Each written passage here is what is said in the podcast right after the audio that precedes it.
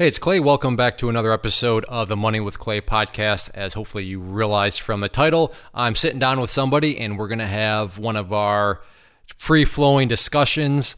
And while I'm not going to call Ethan a personal friend like I've done in the past with, you know, people that I like to surround myself with, I will call him a friend in the sense of if we lived closer, I would totally hang out with him. I would totally, you know, want to surround myself with him because he's got a great mentality. He's got a great outlook on life. But what really stands out to me about Ethan and why I wanted him to get him on in the first place was because his mindset, the way he views the world now, it it definitely wasn't always like that. He had a much different, um, you know, just kind of overall viewpoint on the world, on the system, and how everything worked. And he's totally done a 180, which I found fascinating. And you know, I don't know if people that used to think like Ethan listen to stuff like this, but if they do, then awesome. He offers up some great points about how he kind of broke out of that. And then also how, you know, you if you know somebody that's viewing the world in the sense of, oh, the system's rigged against me, you know, oh this, oh that, woe is me, you know, victim, all that sort of stuff. You know, he gives some great advice on, you know, what you can do to try to get through to those people, to try to kind of pull them away from, you know, that very uh, you know, as he as Ethan describes it, a, a, vicious cycle. So a lot of good stuff from that perspective. Ethan's also a, a business owner, and he's built a, a, nice little business for himself. And he, he started at the ground and built up a lot of door knocking. So we talk about that. We talk about some student loans. We talk about all sorts of good good stuff. But you know, as far as you know, inspiring, I was inspired. Uh, he, and he, his story is very motivating. And just yet another data point on listen, no excuses. There's plenty of tools out there to help you succeed. There's plenty of things in place to help you dig out of holes that maybe you're already in. So just be aware of them and you know just put the axe to the grindstone and get to it because you know where there's a will, there's a way. And as you'll see, Ethan definitely had quite the will to turn his uh, situation, turn his life around. So yeah, let's get to it with Ethan. Ethan, uh, welcome to the show. Man, it is good to be on. Now we How were just about to talk about, or you wanted to talk about something. I said, "Whoa, whoa, whoa, Ethan, let, us get this, let's get this sucker recording." So um, you sent me a link. I clicked on the link, and at the top, I see the National Consumer Law Center, and it's something titled student loans, and you you wanted to bring that up. So yeah, we'll, we'll kick this whole uh, thing off right here. So what were you gonna um, bring about? Well, it's uh, probably a lot of your listeners know if they listen to quite a few of your podcasts. You know, people are getting in trouble because uh, they they've bought into the idea that somehow if you go to college, everything's going to be okay. You're going to get a great job, and uh, a lot of people find out a little bit too late into their debt that it's just not working out that way. Isn't that kind of the impression you got? That is 100% what I preach around here. Yeah. You are dead on bullseye. So there's a lot of ways to make money, and we don't necessarily have to just believe the ideology that this is the only route that you go. However, um, this particular website is something that I utilize. Even though I wasn't involved in student loans, I did have a lot of loans. And when you get into trouble, when you get into any trouble, there is laws that hold them accountable. So, in other words, if uh, let's say I I owed you money, Nate, and um, it's not Nate, uh, Clay. I owed you money, and uh, I, Don't look at the recording software. I realize it says Nate right there, so that'll throw you off every yeah, time. And I, I understand why you did that because it still confuses me. It's done it to me twice already. But yeah, let's say, if I owed you a thousand dollars, like now I, I have an obligation to pay you, and you have an obligation to enforce it. But you don't have a right to come to my door at the middle of the night and bang on my door. That that would be considered illegal. So, in other words, uh, you can hold these people accountable. It's like, yeah, okay, you you got me into this loan and I volunteered into it. However, like what pe- a lot of people are finding out when they get into these loans is that they were offered perhaps a prospectus. They're saying, okay, you know, this is our rate of job employment and this is uh, how many people we're getting filled. And then when they get into the job world, they can't get anything. And they're like, what's going on? they've done research sometimes in some of these rates that they say, okay, you know, we we uh, we have about 60% placement. And they found out that some of these placements were kids on the campus getting jobs at like bookstores or doing random stuff. And they were including that in their prospectus. And so when you go and hold them accountable, then the judges look at that as fraud. And you absolutely have a right or a remedy, you might say, in order to uh, fix some of these problems. So when you talk about a lot of people taking responsibility, yes, you need to take responsibility. If you get involved in something and you agree to it, that's absolutely take responsibility to it. However, you also have the right and the ability, the remedy to hold their feet to the fire to make sure that they didn't do anything that was illegal. In other words, like you say in a lot of these podcasts, that people just want to elect somebody to fix everything for them. But the remedy's already there. They've given us the laws to enforce our side of uh, the consumer law. And so when I've gotten into a different uh, trouble, I've I've held their feet to the fire. I actually took one debt collector to a federal court, and we won. And it was it's one of the most liberating things knowing that uh, consumer law is on the side of the people, and all we have to do is speak up and enforce uh, our existing rights. I fully agree with you because at some point you, you cross over the bridge and you're in the deal, and it is what it is. You're in the deal. So at that point, I mean, I'm, I do not think I've ever brought this up, but you you bring a point that I, I, agree fully with. Yeah, it's your responsibility. Yeah, it's personal responsibility. But to your point, yeah, part of resp- personal responsibility is okay. Now I'm here. What tools do I have to climb out of here? And right here, like you said, you have laws and you have certain um, you know logistics that are that could be in your favor and used to help you get out of the hole that much faster. So that's a, that's a great point. And uh, we'll put a link to this on the show notes page uh, if you're curious. But yeah, it's just the National Consumer Law Center. And um, great point, great point. And that's why I love to bring people on here because I by no means am I perfect, and I'm sure I miss different vantage points. But yeah, that, that's awesome. There are tools out there available to you, and uh, look into them. Make sure that uh, they're making it as because uh, remember, you want they should allow you to get out of debt. But if they're sitting there hamstringing you or doing other things, then yeah, you have rights as a consumer. You have rights as somebody that's entered into it uh, to be able to get out. Now, I have to ask you though, um, unless you th- think it's just a terrible, boring story, but uh, you know, you're not somebody that's talking in theory. As you just said, you've taken a loan collector to court and won. So I, you think that's? I want to hear the story. So why, why don't you kind of walk us through?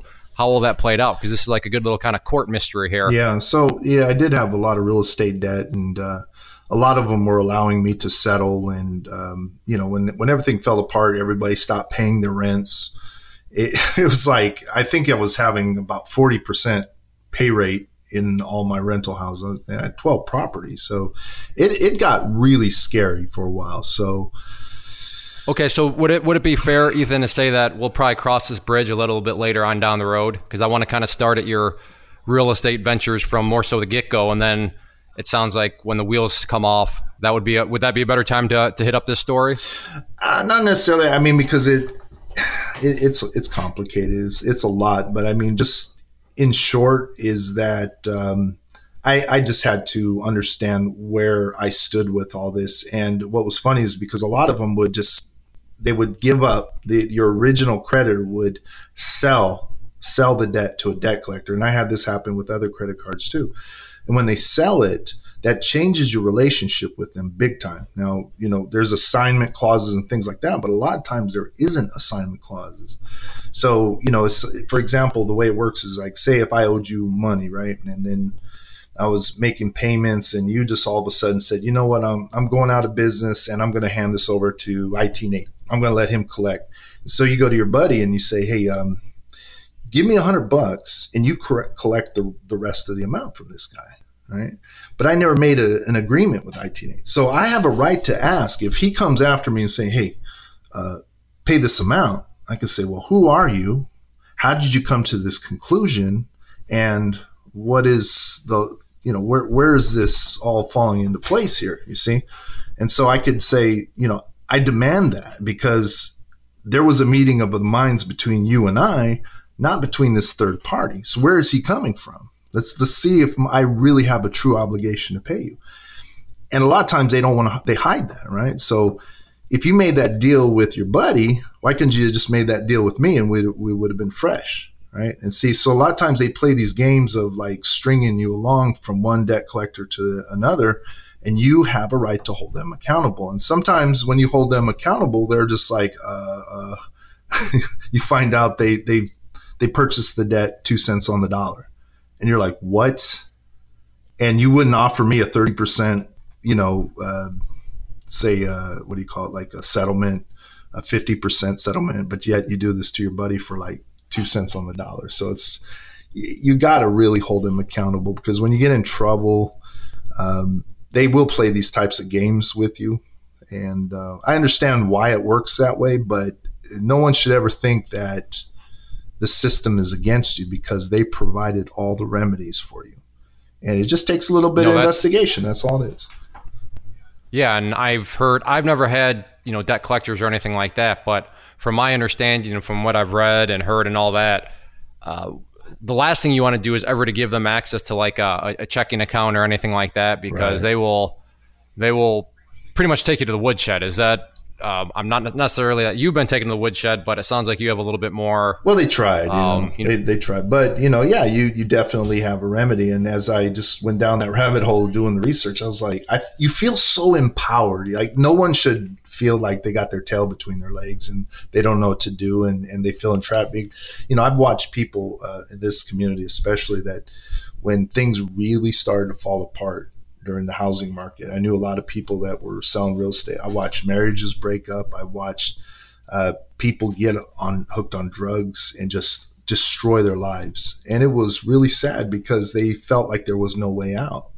And it, it just kind of broke my heart that people were going through that. And I was like, no, there's something you can do. You can stand up. You can exercise your rights and you can get through this. And some banks actually worked with me very nicely. We solved everything and you know we're we're at peace and and they're still doing business with me. You know what I mean? But others just you know they their banks were some of these banks were collapsing and they just wanted to get a quick buck and send it off to their buddies and that just wasn't cool. What uh if I don't know why you wouldn't be able to. What, but what banks do you enjoy working with, or you know, they were ones that were willing to kind of wheel and deal with you? Uh, credit unions are okay. are really nice. Um, they can they can they're a little more flexible. I found. Um, I had another bank. We had a pretty good relationship, and they it was BBVA. They actually um, worked with me quite a bit, and uh, we changed terms and things like that. And then there were just others. They were just like you couldn't even get a hold of them. You know what I mean? Um, dealing with like countrywide and things like that, it was just like impossible to even deal with those guys. So. And that's probably why Countrywide went kaput because mm-hmm. they had apparently extremely terrible customer service. Yeah. You know, as I'm sure yeah. one of many other um, problems. So, all right, I, I, know I definitely want to talk more about real estate, but one of the more fascinating things from our other podcast, um, you know, from the um, the other site, was kind of your uh, your your opening mentality towards life, um, how you were raised, and I definitely don't expect you to you know throw anybody under the bus or anything like that. But it kind of was um, very interesting because you used to have, I mean, from the way you talk right now, I mean, it's all about listen, grab the bull by the horns, get out there. You know, you can fight back. You know, let's go. You know, just get to it. Yeah. But I, I know that it used to not necessarily always be that way for you. So I mean, are are, are you open to kind of talking about yeah. more so your kind of your childhood and how you were brought up and kind of what your opening mentality and viewpoint of the world uh, actually was? Yeah, absolutely. Um, it, it's sometimes a little bit hard, but um, I, I think it is an important message because sometimes I'll hear you say a lot, a lot of times that you know people just need to really, you know, stop blaming and and go ahead. And honestly, for listeners out there, Ethan is he has given me that much more gusto when I start to lay out, out into things. Ethan, you are one of the reasons you are like kind of my you know prime data point right now on hey, I I, I just don't want to hear it. And if you think one way, listen, you you can change your thought process and you can you know you can get going. So yeah, right. I mean. Um, Ethan, like I said to listeners, he is one of the, the key data points and one on why I talk about some of that stuff with such force and uh, emphasis. So sorry to cut you off, but no yeah, worries, yeah, prime data point, Ethan, right here. Yeah, and you know it's it's interesting because um, on the one hand, you're absolutely right. Like there is no excuses, but on the other hand, when people really are entrenched in that mentality, and you tell them just snap out of it, you no excuses. they're not even listening to you. It's it's an, an immediate turnoff to a lot of people because they are so deeply entrenched in that.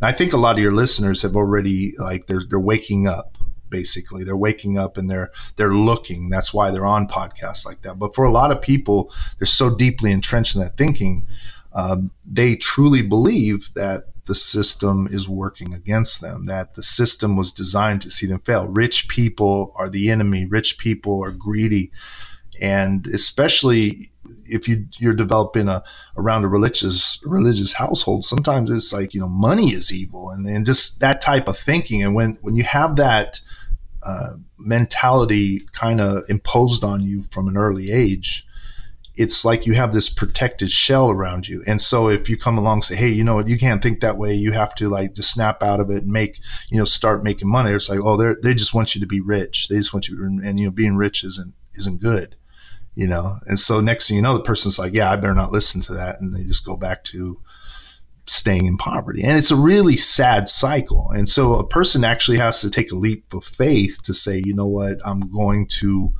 listen. I'm going to have an open mind. And they might even it might even bother their conscience a little bit to feel like man maybe i'm this isn't the way my parents raised me. So it's it's a difficult challenge to encourage somebody to see the other side without them feeling like maybe they're breaking their their social structure. Does that make sense? It does make sense. Yeah. And I mean, could you elaborate a little bit more?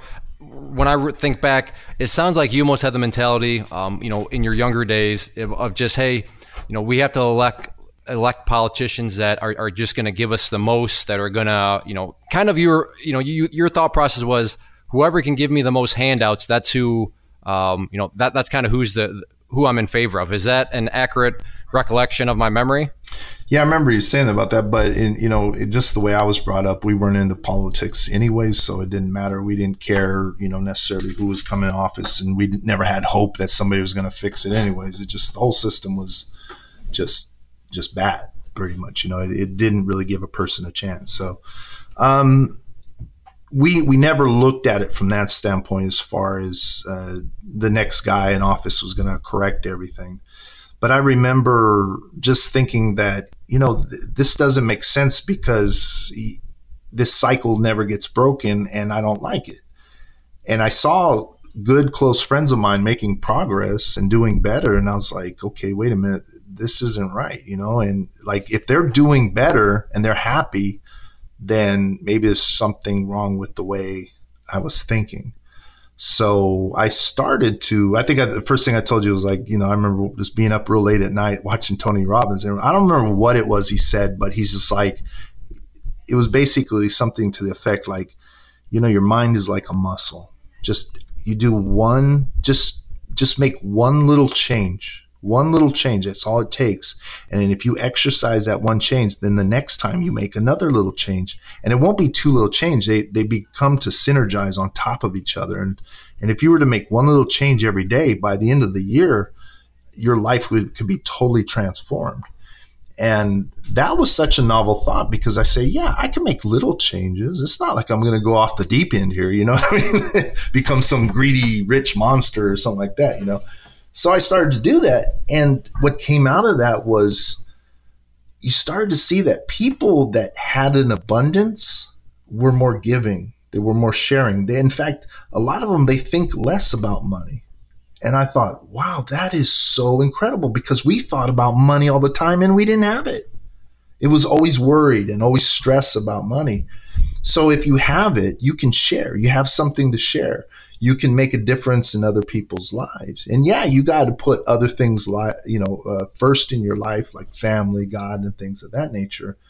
But having something allows you to make better choices. And he, one of the things he also said was wherever you see poverty, that's where you see crime. That's where you see people hurting one another. And it, it's not, you know, 100% true in every fact because there's some really humble, kind people out there that don't have a lot.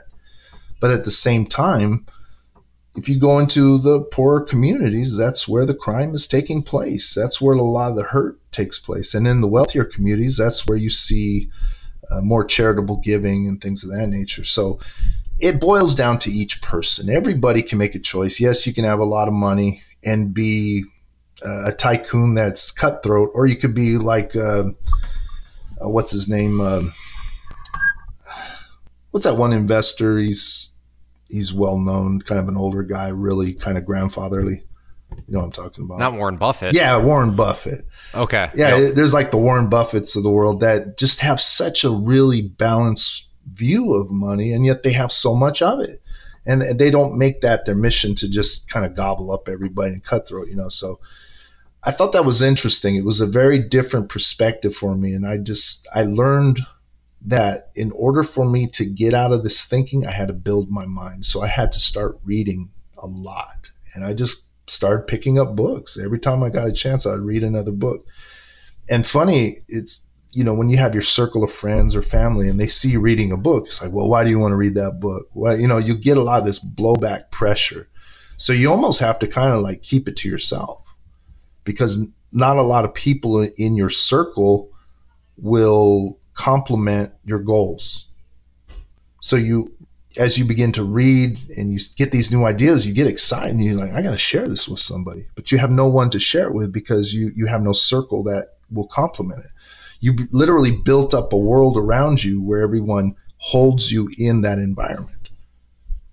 So how did you fight through that because um, I mean that's that's what I'm always preaching around here. You know, I want to surround myself with people that are like-minded, like yourself, Ethan, that want to get out there and let's just get it done. But you clearly weren't surrounded by people like that, and I, I can imagine that would be kind of like an anchor tied around your leg, where it's just kind of dragging you down. So, I mean, uh, to the people out there that are maybe going through that right now, I mean, how did you just fight through?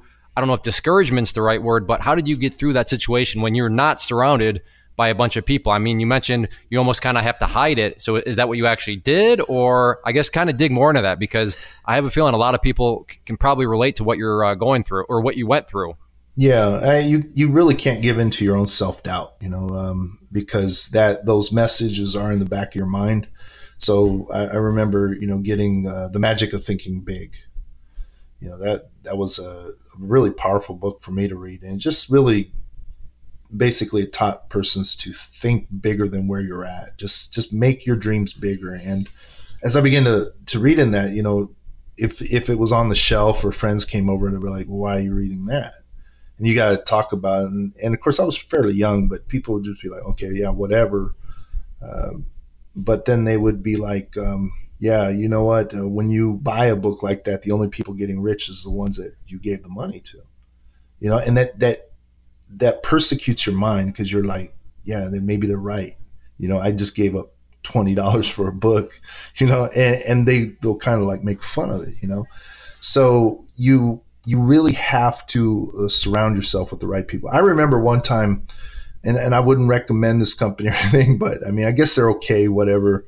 But I got into a multi-level marketing company. Everyone there was driven. Uh, they had plenty of information about building your wealth how to think, how to talk to other people. And I started surrounding myself with those people.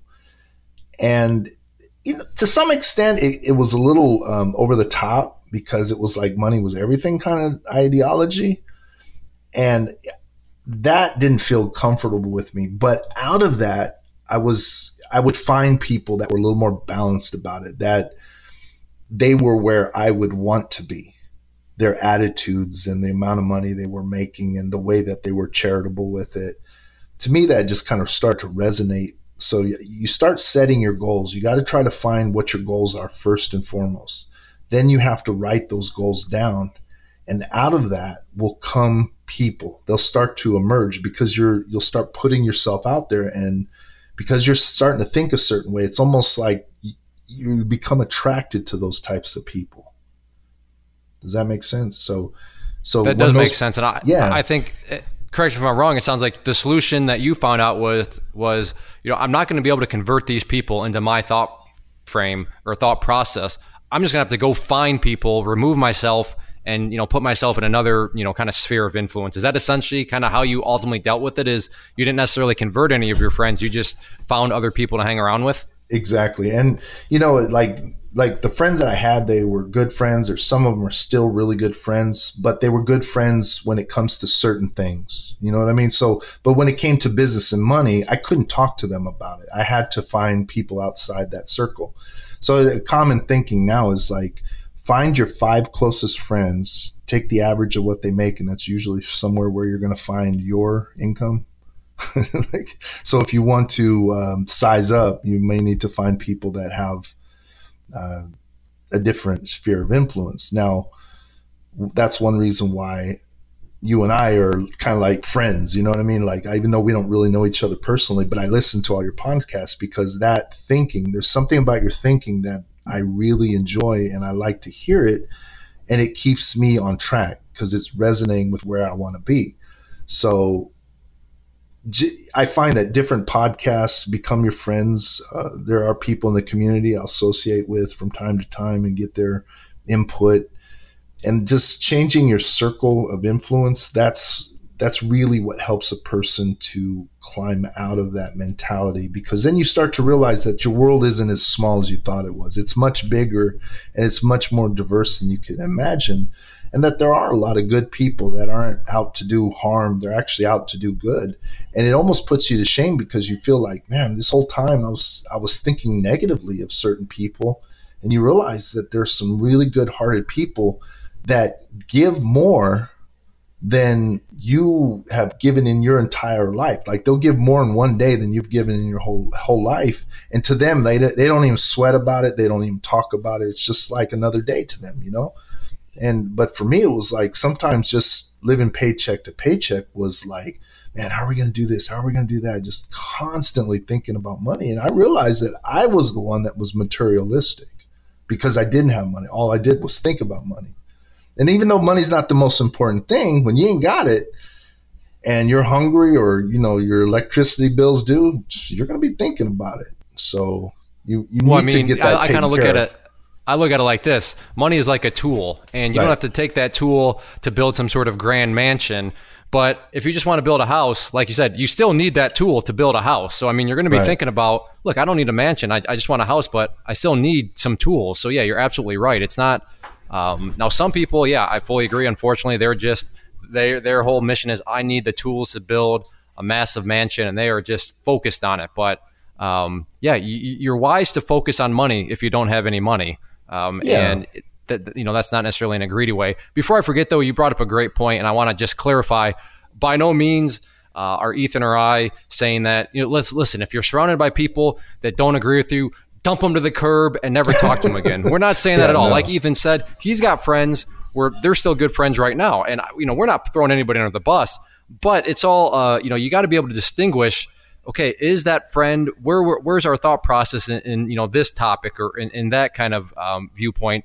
Because you know that's where you kind of got to start to separate things out. But you know, there's uh, definitely some um, you know some conscious distinction that needs to be made on your part because um, yeah, we're, we're, we're not saying, or if it's your family, say, I'm never coming to another Thanksgiving meal again because I heard some guys on a pot. No, that's not what we're saying. We're saying just be smart, yeah. right? That's that's what you're saying. Uh, you know, yeah, make just choose wisely. Balance. Yeah, yeah balance. There you go. There's the word yeah. I was looking for. Yeah. So, yeah, go ahead. Yeah, so because you you probably even find that in your own circle of influence that there are people that kind of reserve it to themselves. You know, like they say the the two things that you never talk about with the strangers, religion and politics, but uh, money could be right up there with it. You know, a lot of people. It's a very emotionally charged uh, topic because with that's connected politics and beliefs and things like that. So uh, I think there are a lot of people that kind of keep it to themselves, especially if they're well off. You know, like like we talk a lot about this on the other podcasts about the stock market. Oh, so what do you do? You're like, uh, I, I, manage risk. I'm a, you just like, because as soon as you say the stock market, like, oh, you're a gambler, you know, it's like they, they don't get it. So you just kind of keep these, some of your ideas to yourself, you know? Yeah. The, the typical, oh, you offer nothing to society. All you trade, what, what? Oh, you leech of society. You offer, and it's just like, yeah, I agree with you. Uh, I'm a manager of risk. That's pretty much, you know, the, the, e- the easiest way to put that whole conversation. Um, but I mean, so have you ever converted I don't know if converts the right word, but have you ever shifted one of your your friends or somebody within your circle to kind of your your current thought process? Yeah, there's been a few. Um, so how did you go about that? Because I'm asking more so. Obviously, I have the podcast, and you made a good point that really got me thinking. When people are so entrenched in it, I mean, you say no excuses, and they're just going to say, "Screw this guy, I'm not listening anymore." Yeah. So I mean, wh- how did you approach people that are so entrenched in it? And I don't know. I mean, maybe just how, how can how can I potentially how can other people potentially kind of get through to these people um, that are really just so insulated in you know the thought process of you know that they have. Well, you know, sometimes it's just a story. Um, like I know for myself, a lot of times I'd had good friends and I would just be talking about what I'm doing in life. And they look at the way you live and they're like, oh, hey, well, how can I have that? You know? And it's like you're telling a story when you talk about your own life. Um, so sometimes when you come at it from the informational standpoint, it's it's rejected. But when it's a story, people's minds are just wide open. And um, I, I give an example. There was a gentleman I talked to the other day, you know, and he grew up out here in in the segregated South. You know, he was a black gentleman, and we've done a lot of business together. And his story was just so phenomenal. Uh, he was a, a, supervisor at this uh, particular company, and so he's you know just hammering away doing work, but he could never really move up. And he had this dream to quit his job and start a cleaning company. And this was 10 years right after the segregation. So, I mean, talk about the risk for him to take this leap of faith. He was scared to death, absolutely scared to death. And somebody just, you know, took him aside and said, you know what, you'll be able to accomplish anything that you put your mind to because you're, you're the hardest worker in the room. You'll, you'll be able to accomplish it.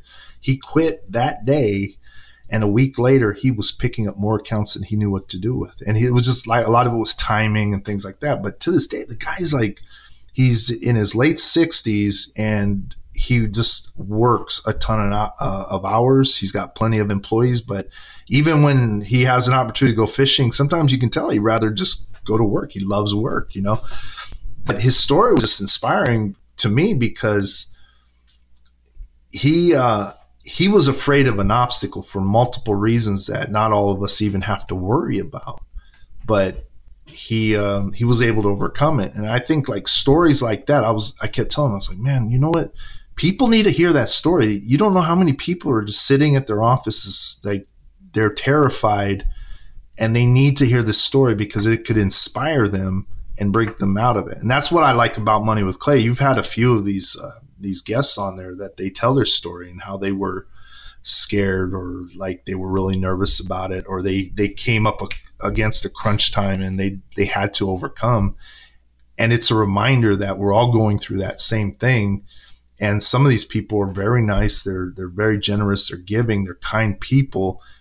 And i think that resonates because you start to say you know what? I want to be like that person you know, if, if we were to interview somebody that was just hardcore cutthroat and stuff like that, a lot of people would be repelled by like, what a jerk, you know, like this is what, this is why we don't want to be like people like that. But you find that the majority of stories are just wonderful people that really got their act together and they sincerely just want to better themselves as a human being and they want to take a lot of other people with them.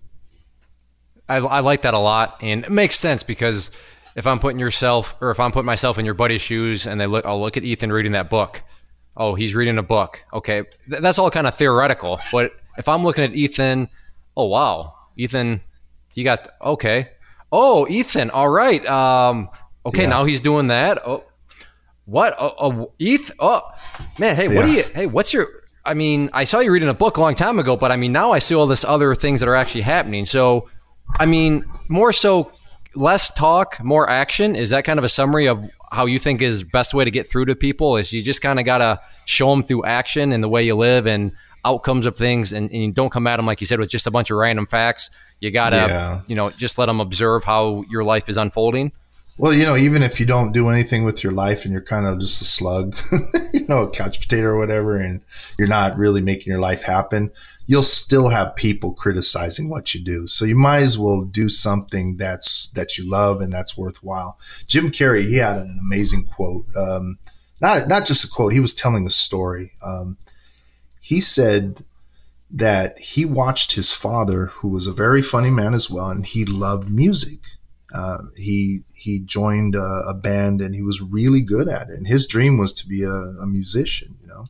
But when he started to have kids and this family was getting bigger, he really felt like he had to stop doing that and just get involved in, I think it was either bookkeeping or accounting, you know. And he said it wasn't too much longer that his company folded where he was working and he was out of a job. And he watched how it really broke his dad.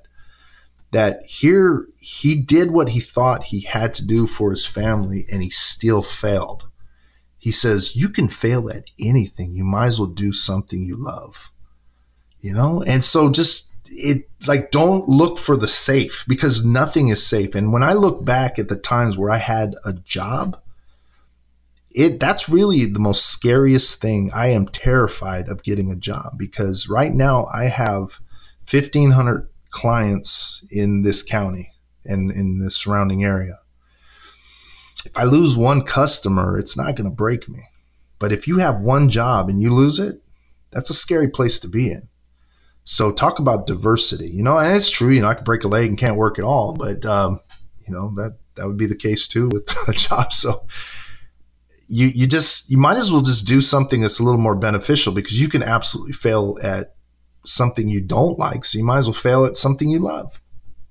No, absolutely. Now let me, and I know this is not what you're saying, but just to clarify, if you love, um, I don't know, dancing in the rain, let's say sure you love it, but what you're not saying is, you know what?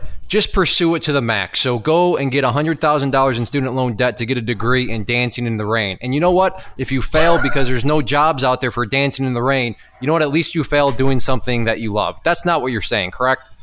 Yeah, and, and that's the thing. I think a lot of people they accept the debt though only for one reason because it's a promise. They believe on the other end of it is a promise for the roadmap to be set before them.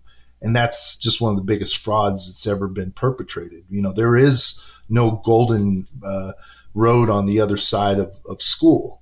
Uh, if you don't know how to talk to people and engage and have a passion for what you do, it doesn't matter what subject you take. When you get to the other end, there could even be a vacuum for uh, what you do and you could be skilled. But if you don't have other basic skills, there there's going to be other people jumping in front of you. So there is no guarantee on anything. So you know, find out what you love to do. Uh, your most of your student debt is not going to give you, uh, you know, your school's not going to give you an absolute guarantee of anything, anyways. So why would you take all this added burden and risk when you really don't know for the other side that it's it's going to take you somewhere. Now, if you start your own business, you're, you're also going to have debt. You're also going to have risk, but you're more in control of that because you're actually doing it. You know what I mean? And whereas you may do a, some sort of uh, schooling that'll take you five years and not even know if it's going to be there for you when you get out. So at least with your own business, you're doing it immediately. You're out there talking to people and you're you're executing and all along the way you're making mistakes you're tripping you're failing and every single one of those things is an education there's nothing comfy about it so as long as you're out of that comfort zone all the time you're learning and growing in school it's not that way yeah you might have to you know have some tests and stay up late or something like that but the, that's you don't really learn anything other than just the actual platform of what you're trying to study. You know what I mean? Like you don't learn how to engage, you don't learn how to network, you don't learn how to overcome obstacles and things of that nature. It's kind of all set out for you for a price. I, I fully agree. And as we've talked about in past podcasts, this is why, and I'm sure we're on the same page here, but while you're getting a degree, a, a, valuable degree, and uh, let's see, I'll, I'll make this point, then I want to kind of circle back because I think I know what you're talking about. But you develop all those things that Ethan has described. A degree is not going to teach you how to talk with people, how to manage your time, how to, you know, just make yourself a worthwhile person, just how to be a team player by picking up part-time jobs. And that could be flipping burgers, that could be doing many things while you're getting your degree, but there are so many benefits towards working part-time jobs while you're getting a degree, not necessarily right. from a monetary perspective. That's what drives me nuts is people like, well, a part-time job doesn't pay me enough. Well, you got to look at the other attributes that you're gaining from that part-time job, such as you know, again, just how to deal with people as a very uh, you know simplistic one. Um, so I mean, there are. I, Ethan makes a great point. There's way too much out there of what, just because I have a piece of paper hanging on my wall, that means I'm going to be really good at it. And that includes, uh, I'll take myself for example, as an engineer, high demand for engineers. But if I'm out there and I'm either a jerk or I just um, I don't listen or I, I'm ha ha hey ha ha ha and I don't know how to talk to people. Yeah, I, yeah, yeah, that's good. I, I like your 4.0, but you can't communicate or you're a jerk or nobody wants to work with you or you're impossible to work with. Eh, that's that's kind of rough. So would you would agree, Ethan? Nothing wrong with degrees, but people should definitely be you know partaking in part time jobs that'll just teach them life skills as they get the degree. Yeah, I mean, because you should get involved in education. You know, I, I do education all the time. Like, education is wonderful, but it's not the golden ticket. You know what I mean? So, uh, you had a podcaster a little while ago, and I know you, this would probably be like played a while, but I, I think he was a fellow engineer, and he kept talking about like going and get apprenticeship, like just you're learning, but then you go to a company and even if you have to work in their mailroom or you have to, you know, like dump their trash, be in that environment. That's when I heard that, I was like, that's it right there. Do something because yes, the degree is great and you'll you'll have that finality. But if if you think that's your golden ticket and you don't need to do anything else, like you're really fooling yourself. And I see a lot of people doing that right now. Um, one of the guys that I work with, and he's he's got a janitorial company, right? He's he's hired three people with master's degrees to do janitorial work because they can't find a job. Do you know he what their ma- the, Do you know what their master degrees in are in? Out of it, curiosity, it's, probably making cobbler shoes or something. no, Dance, dancing in the rain, dancing in the rain shoes, or I don't know. He he didn't mention what it was, but he says, and then he goes to the bank to cash his checks, and there's two people with degrees there. And and it's not even for what they wanted. And we're seeing this everywhere that people are coming out of college and they got these degrees and they end up busting tables. That that's is it, it's sad it's just so sad and it's not the people but i think they were sold an idea that somehow this is your ticket all you need is this and you'll be fine and that is just a blatant lie i mean i'll, I'll disagree uh, you said you think they were sold a bill of tickets. No, they were sold a bill of tickets. There's no thinking about it. You are right. absolutely right, and that's what drives me insane um, about high schools these days. And in fact, you know, I want to. We'll bring this up. We'll do uh, um, a live little. Um, what do I want to call it? Kind of. I, I got to because this fits perfect until you know what people are being sold, how people you know in high school are, are, are being led into you know their thought processes and stuff. But uh, let me find this real quick. So articles. Uh, uh, somebody sent this to me, and the title, uh, Ethan, of this is uh, "Teacher Fired for Refusing to give credits or to give students credit for homework not turned in."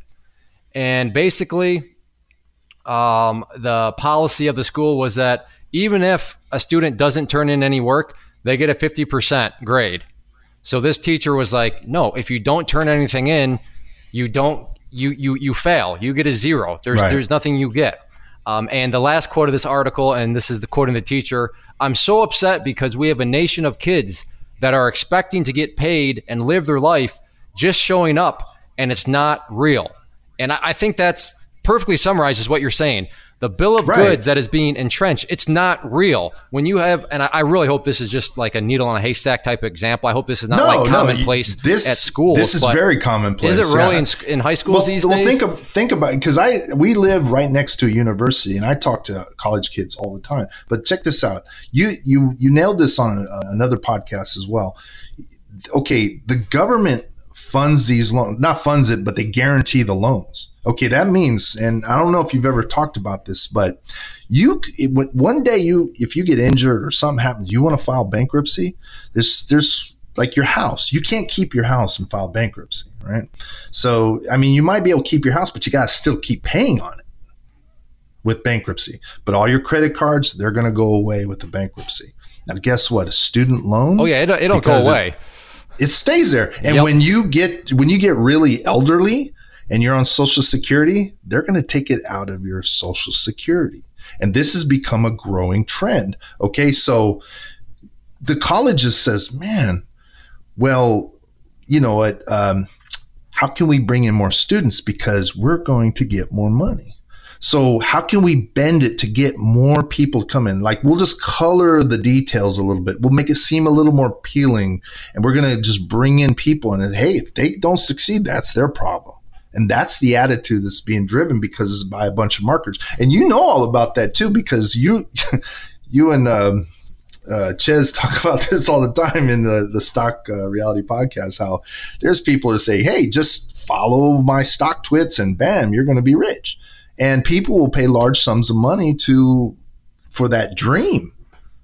And the reality is completely the opposite. It takes hard work, right? So it's the same thing with that. This is all you have to do is just sign here. We'll get you the loan. We'll get you that degree, and you'll be on the way to a successful career. And that is just a lie. It does not work that way. There's a lot more to it. And to pile on, it's actually, I mean, it's more, it's wise, smart work or hard work. What do I mean by that? Well, if you're breaking a sweat and you're just drenching in sweat and you are breathing hard and you are just, I am training for baseball. I want to be a baseball player. I mean, this is, I am working hard. I'm working up at 5 a.m.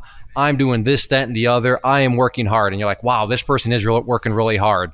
And then all of a sudden they're like, oh man, but, but you know, and, and, and they pull out a tennis racket and you're thinking, uh oh. So just because you're working hard, if you're working very, very hard for baseball, but you're using a tennis racket, I don't know. That brings up a whole philosophical debate about is that really hard work? Um, maybe it's hard, right. stupid work. So to, what we're saying is y- you could be working really hard in school, but if you're working really hard in school uh, to get some sort of dancing in the rain degree, because to Ethan's point, somebody is making it seem like the other side of the rainbow is going to be fine and dandy. Yeah, that's that's not how and it works. And the, the, the the final part here is this is where personal responsibility comes in because you can go and there are tons of sites, there is tons of information on the internet where you can just type in something called job market of dancing in the rain, job mark, you know, um, you know, projected growth of dancing in the rain and guess what? There, there's probably not going to be much job demand or job growth for dancing in the rain. So do you really think you should be going into deep debt to get that sort of degree? I get it. People are, and this is why, I, I, and that's why I never blame people because it's sad when high schools and such who are supposed to be, you know, guidance counselors, guidance, and here they are guiding people, encouraging people to go to these schools and get degrees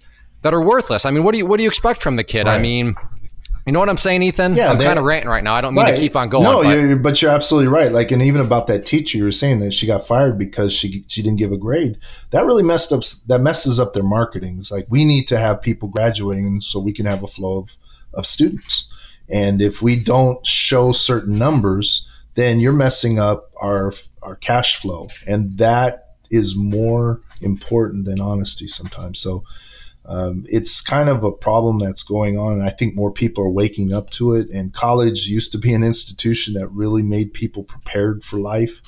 And it's it's become such a marketing scheme now that a lot of people are, are getting jaded by it. Um, there's a lot of marketing involved in it that's that's twisting the truth, kind of altering it, and then people, you know, they find out at the end of the term, they like, wait a minute, they kind of sold me a bill of goods that wasn't what I what I thought it was. In fact, like that consumer law thing I was showing you, there's plenty of articles showing how they literally lied to the students to get them to get into a loan.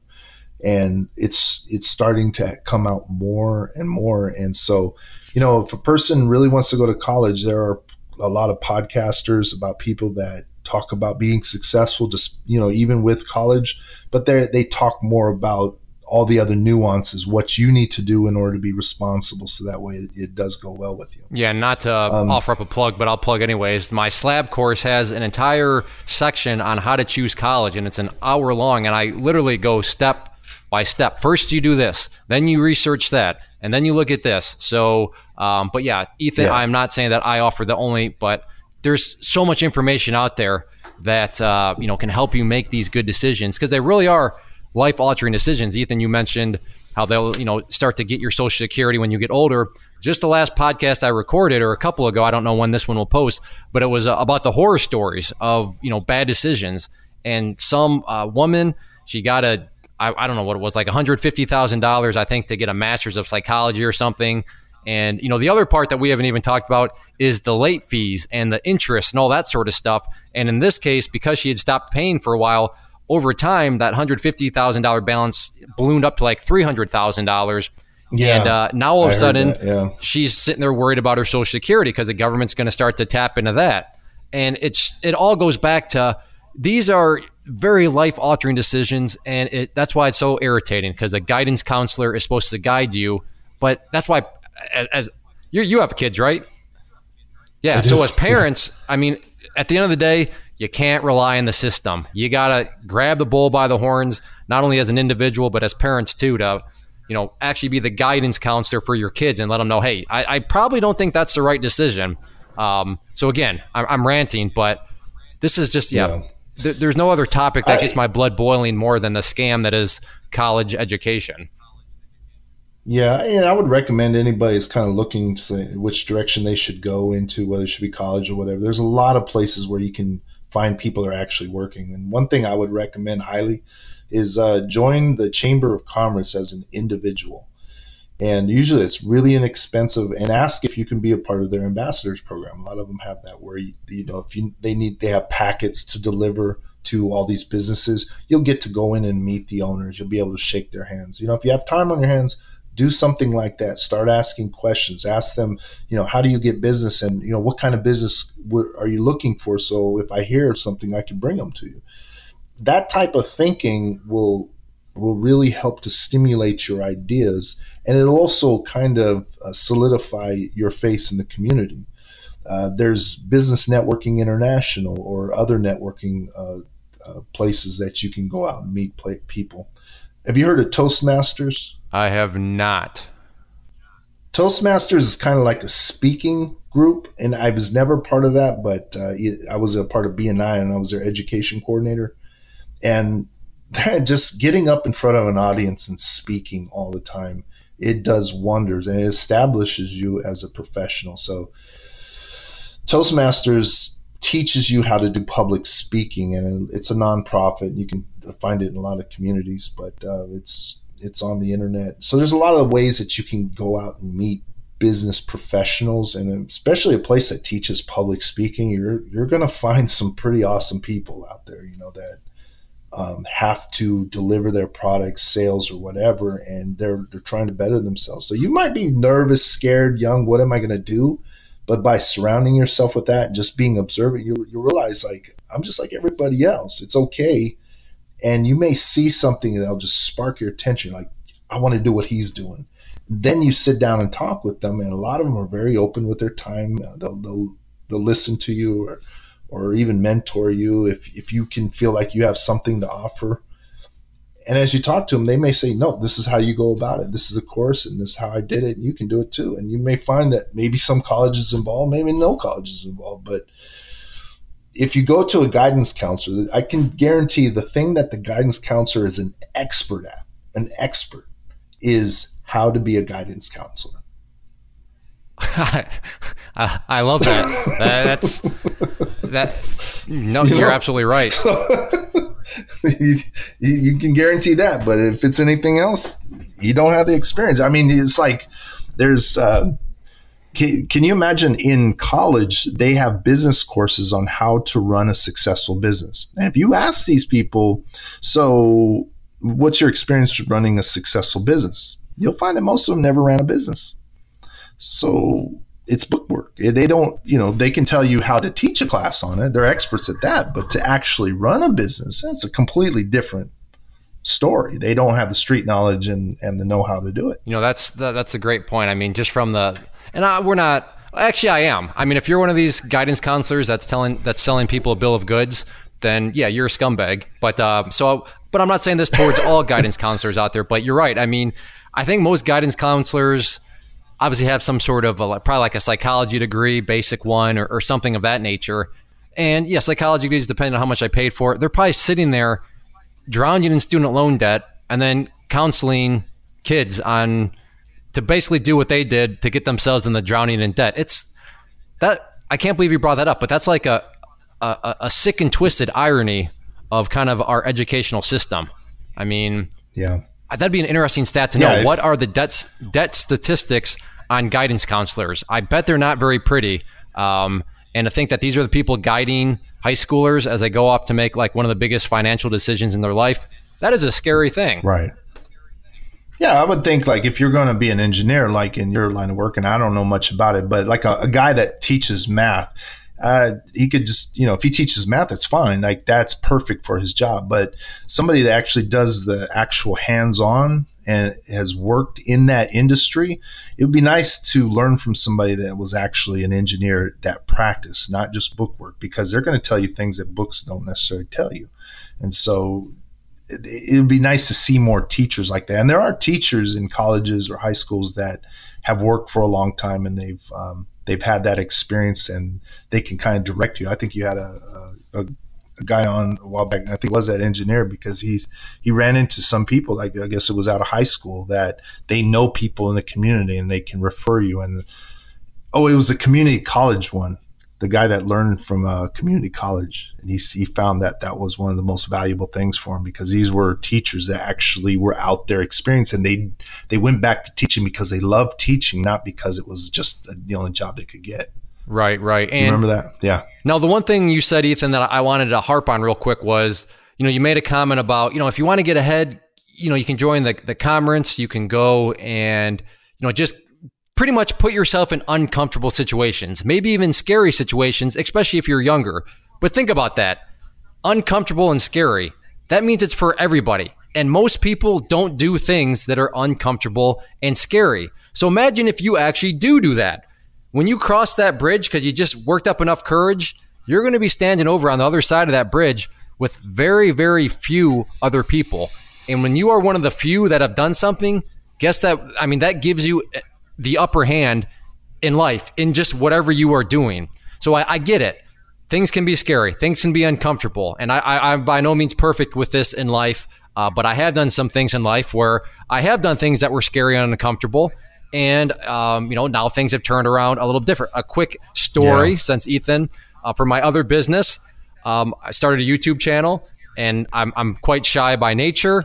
And uh, the, the, the producer of this podcast was like, "Hey, let's let's get you on camera. Let's do some videos." And I, I'm pretty sure beads of sweat formed in my head, and I was like, "Uh, I don't." Uh, long story short, I I, I hopped out uh, because I think that a lot of people that's unknown, that's scary, that's kind of nerve wracking. Wait, put myself on video on YouTube, but you know, to, I, I stepped out, I crossed that bridge, and now the the other channel that I have I think we're approaching 150,000 subscribers. So I got the cool plaque hanging on the wall from YouTube because I hit the 100,000 mark. But that's just an example where find things that are unsettling, that are scary, that are uncomfortable, because those are where the opportunities are. Because uh, most people don't want to do that.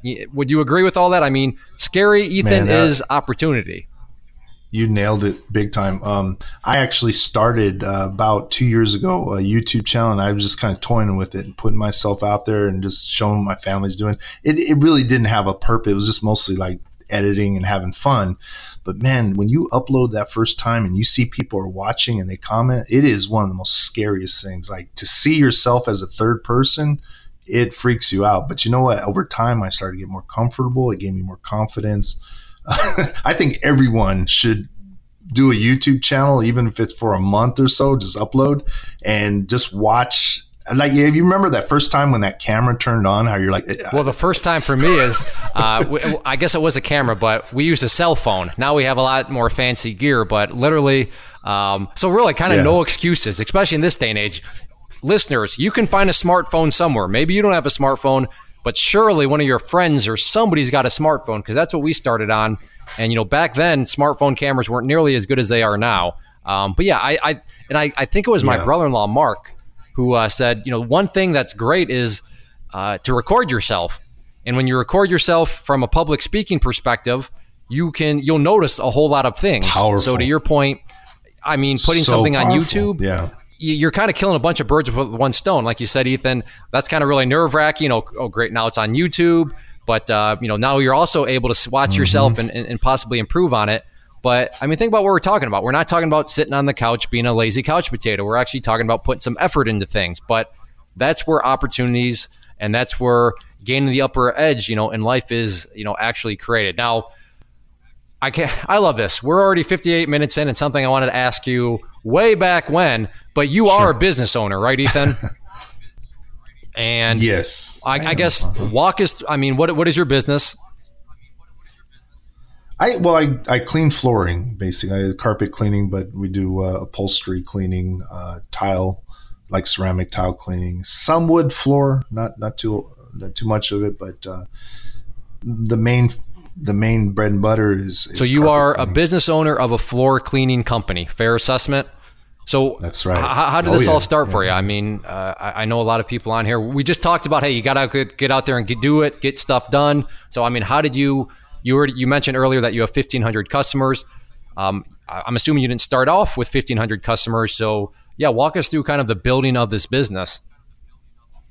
Yeah, basically, I had this um, janitorial company back in California, right? So, uh, a friend of mine, much older gentleman, you know, like he was in Vietnam War back in the 70s. So this was in the 90s. Uh, just older gentleman, real good guy he uh, had me working with him stripping and waxing floors, you know, and he's like, you know, I can get you into uh, your own business. I've helped a lot of people get into their own business. And my brain just said, oh, yeah, really? Cool, you know? So I didn't know what it was going to entail, but um, I started subcontracting for him. So he's like, okay, here's how you kind of like invoice and things like that. He was showing me the ropes and I worked for him as a subcontractor. Did you? I'm sorry. Like, did you mention your age my, when this was all occurring? You said 90s, but how old were you? Hmm, let me think. I would say I kind of started when I was around 19, 20, 21, somewhere and in you there. did not you, early 20s. You didn't go to college. Is that correct? I went to um, Valley College, but it was a uh, junior college. What do they call them? Like, like a, a, trade school type thing? Oh, community college. college? Yeah, okay. it, it, was a it was a community college. Okay. Yeah, I, I, enjoyed that a lot because I wanted to become like an electric, not electrician, but I wanted to do electronics. I wanted to like maybe build electronics. And one time I met this uh, Asian girl that was there, and she had a master's. And she said the only job she was able to find was an assembly line work and that dashed my dreams. I knew other guys that were doing it, but I was like, I was like, this is crazy because I got this one friend, right? Like he's in kind of an engineer or like he's a troubleshooter for electronic company. I think at that time he was making eighty-seven thousand dollars a year. All right. And he just got two years of community college and he was able to, to land that job. And he said he could kind of get me into the entry level of that company.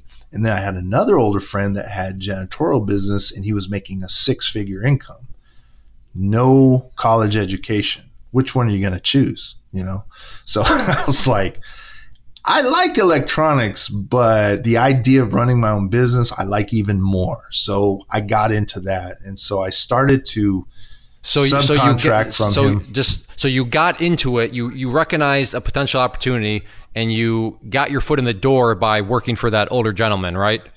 Yeah, and, and I was still going to community college, but I just kind of started to finish out my year. I think I was there like a year and a half, and um, I just kind of finished it out, and I just decided I'm just gonna, you know, go into business for myself, and I'll just I'll just be street smart, book smart, just read books, you know, whatever I need, and he was always telling, you know, like showing me books about like how to think better and stuff like that. And I was like, yeah, that's cool. Like that's the kind of person I am. So nice. And I wanted to keep doing that, you know. What was, what did you start off doing at the job? Because we won't go down this rabbit hole. I don't want to rant and rave too much, but uh, there seems to be this lack of patience where people just show up and if they're not making, you know, working their way up the chain right away, it's like, well, that's a scam. I'm out of here. Um, but what did you start off doing? I'm, I'm assuming you weren't subcontracting right away. I mean, you probably started off at the bottom of the totem pole, right? Well, well for about a year or so, maybe maybe about two years. I mean, we were working nights. Uh, we had we'd go to it was called the Wet Seal. Do you remember that clothing store back in? I California? do. Yeah, yeah. I think their ticker yeah. symbol was WTSL, if I remember right. yeah. So we would go in there and uh, we'd strip and wax their floors. So we would start at the first job around midnight, knock it out till about two in the morning rush over to another city, go to sleep in the van, wake up at five, knock out another one. We do this two to three times a week. And talk about like growing hair on your chest, man. This is hard work, right? So I was like, but I don't care, you know, like this is what it takes to learn, right? So I started learning how to strip and wax uh, these facilities. I got good at it. and then we lost that contract, but we had started picking up already a lot of little contracts around the way. So by the time I got married, I, I think I subcontracted them with them for maybe about a year or two. And then I got married, and it was like he wanted to gift to me a contract. And he did. And it was kind of like my wedding gift like here you know just go on your own and you'll be successful. And, and when we when the wait a big, second wait a second I'm, I'm cutting you off rudely because i can already see it right now. See ethan didn't do anything. He was gifted a contract. He had his whole business handed to him but that's not what you're saying because it sounds like you showed up to work every day you were a good employee and you made yourself valuable to this person. Is is that safe? It's not like he just randomly gifted you this. It sounds like he liked you quite a bit, and I'm assuming he liked you because you actually did a good job as an employee. Is that a fair assessment? Yeah, he. Well, well let's put it in perspective. It was yeah. Put things in perspective because I see it right now. Oh, he got a silver spoon in hand. He was given yeah, the contract. Yeah. yeah so oh, definitely boy, make sure so you set silver. things in context. It was so silver. It was six hundred ninety five dollars a month contract.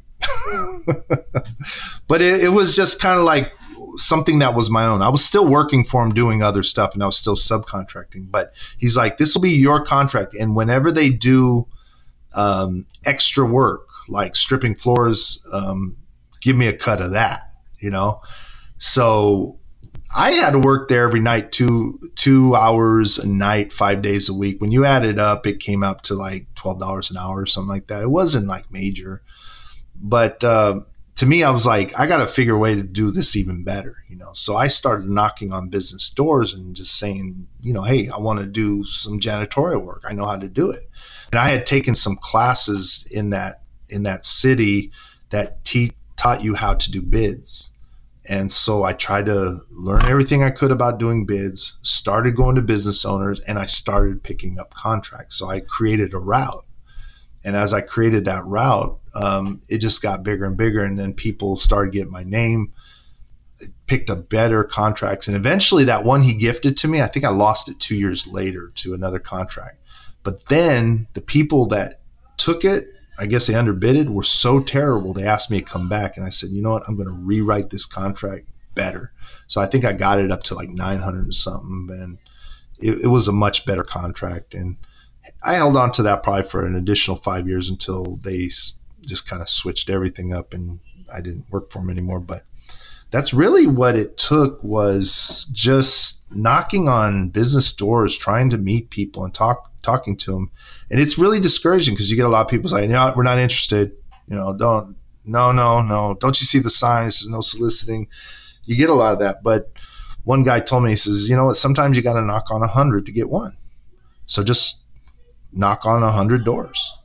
I was like, "Okay." So I'll knock on doors. And I think it was more like 12. And then I picked up another one. I was like, well, that wasn't too bad. But maybe I was lucky, right? So I'll just keep going. And uh, three more, picked up another one. I'm like, this is not as bad as I thought. but but I just I wasn't. What was your sales pitch? Do you remember what you said? Because it sounds like you have a pretty high conversion rate.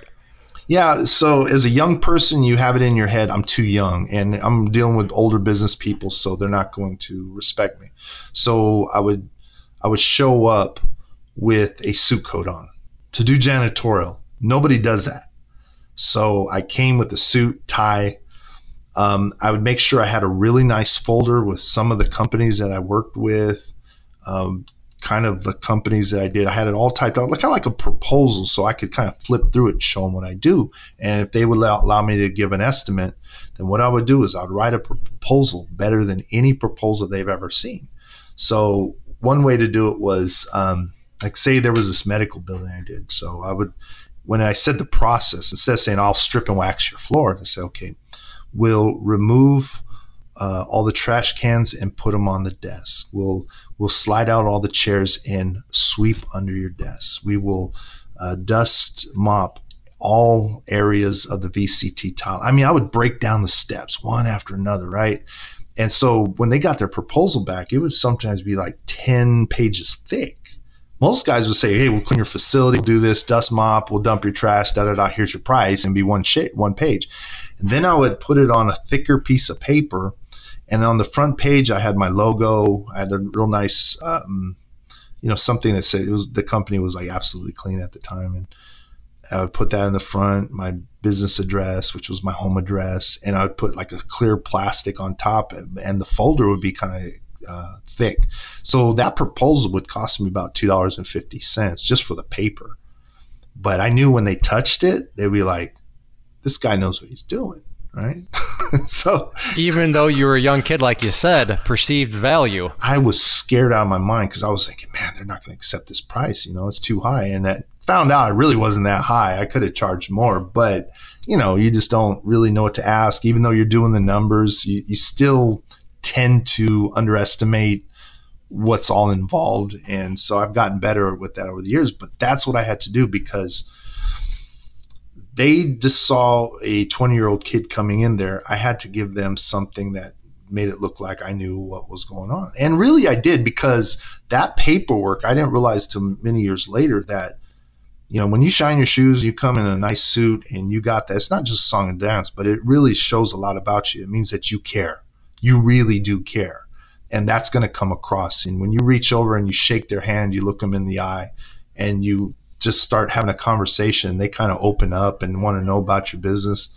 It's a really cool feeling because you start to create a relationship with that person. And then once you're their friend, then that relationship continues on. And when you have disputes, not disputes, but like have problems or whatever, and you just kind of go out of your way to make sure that they're happy or call them and follow up on it they're like, I like this guy, and they will not lose you. Like they don't. It doesn't even matter if another person comes in with a lower price. They're like, no, this guy is with us. He's good, and we just don't want to go anywhere else because a lot of most companies have had bad experiences. To find somebody that will care about their work and do a good job, it's it's it was rare then.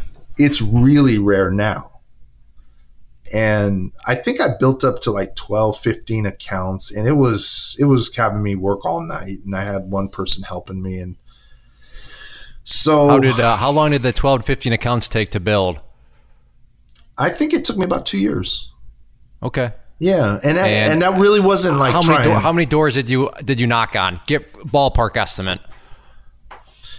I would say in upwards of 60 or so. It wasn't like okay. it wasn't too tremendous. I was thinking I was going to have to knock on a thousand doors to get a you know 10 accounts. Yeah, I thought that number was going to be a lot higher, but it, it sounds like a suit. Uh, you laid out a, a beautiful business model that I can see how would put yourself well ahead. I mean, you're doing things that most people don't with this suit. You're you're actually putting some money into very nice paper, but like I said, when they felt that paper, oh, okay. Think right. about it. Like they just felt the paper, and they're automatically the human brain's telling them, oh, this guy must be different than the rest. Yeah. And I would say your conversion rate to have 12 to 15 accounts on 60 doors, that seems like a super high conversion rate. So I, there's clearly some proof in the pudding here that what you did actually worked. Hey, and I, I started realizing, well, I guess I'm good at sales. You know, I didn't think of myself as an expert, but uh, it just things were working. So I'm like, well, I'll just keep doing this. Um, then I talked to this guy that he owned a janitorial uh, retail where he sold all the products, and this guy was a very wealthy man.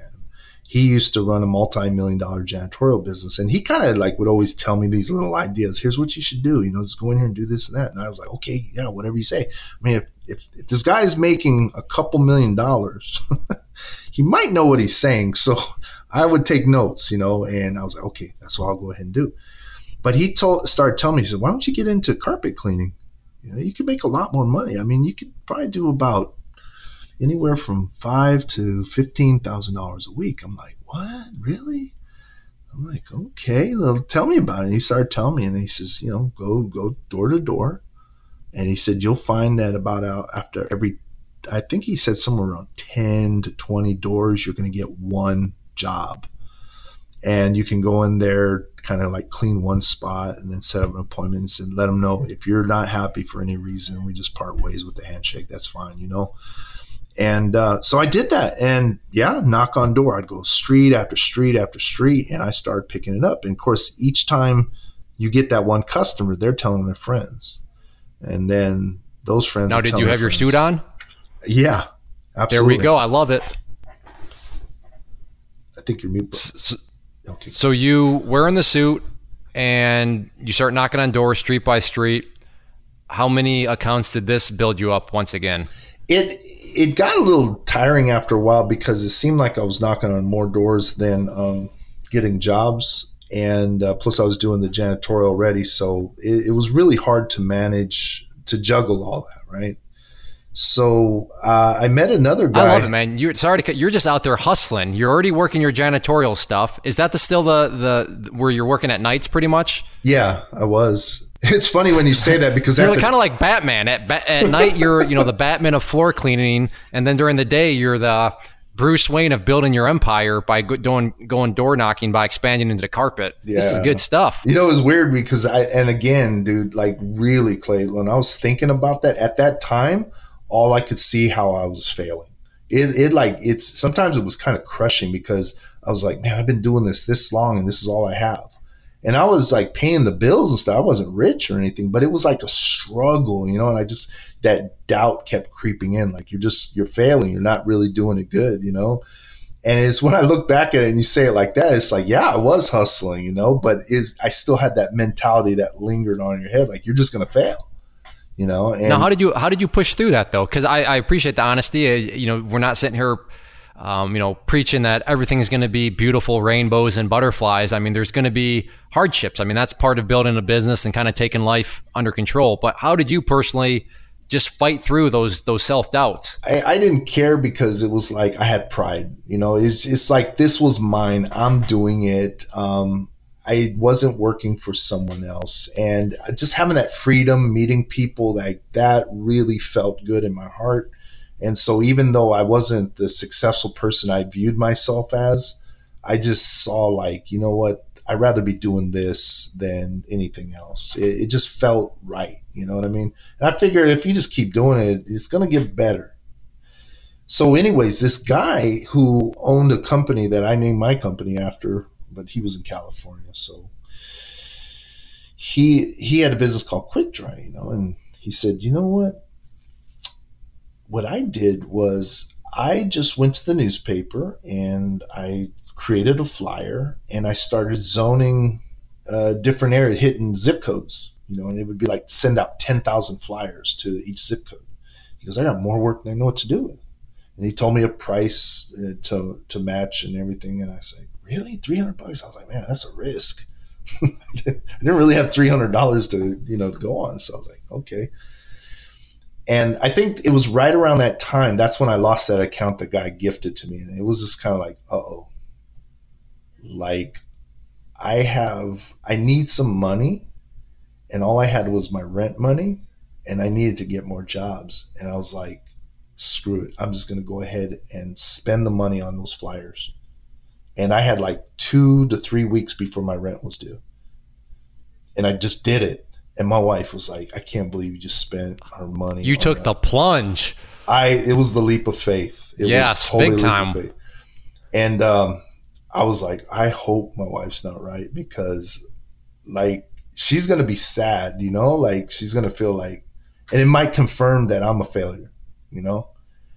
And so I remember getting up that morning and it was like, I don't know, 738 and I was tired, you know, from working at night. And my phone rang, right? And I pick up the phone and I'm all, you know, hello, absolutely clean. Yeah, uh, I got this flyer here. I was like, cool.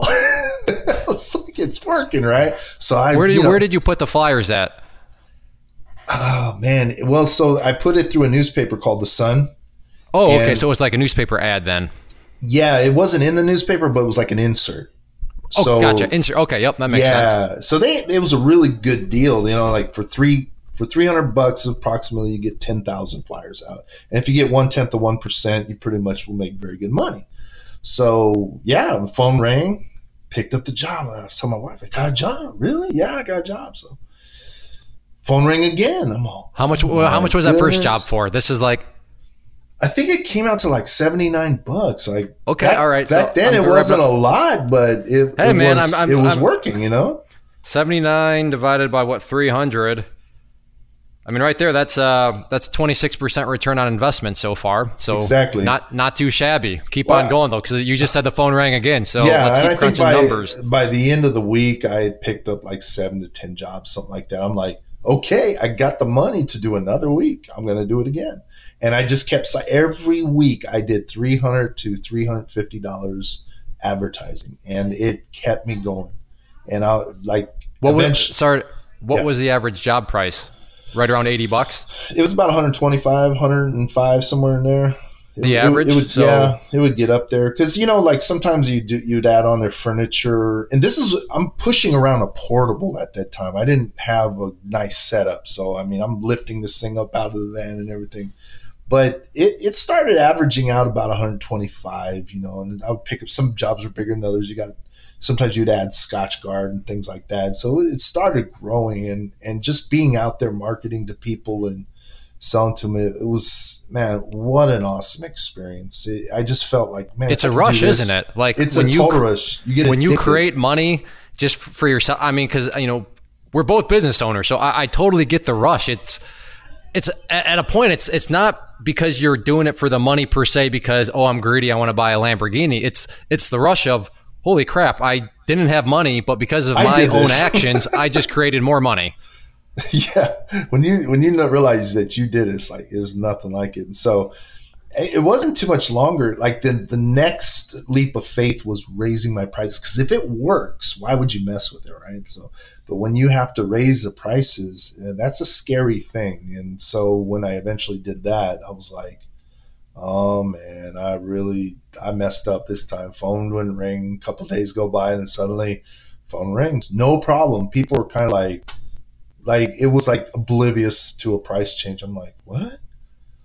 And and so I realized after doing this a few times, like I that you can get whatever you ask for in life, pretty much. You know, I don't think I guess there's probably limitations to that. Elon Musk is obvious uh, example of getting whatever you want. like just you know, he does some pretty outstanding things. He's a, a, a incredible example to what potential a human can do.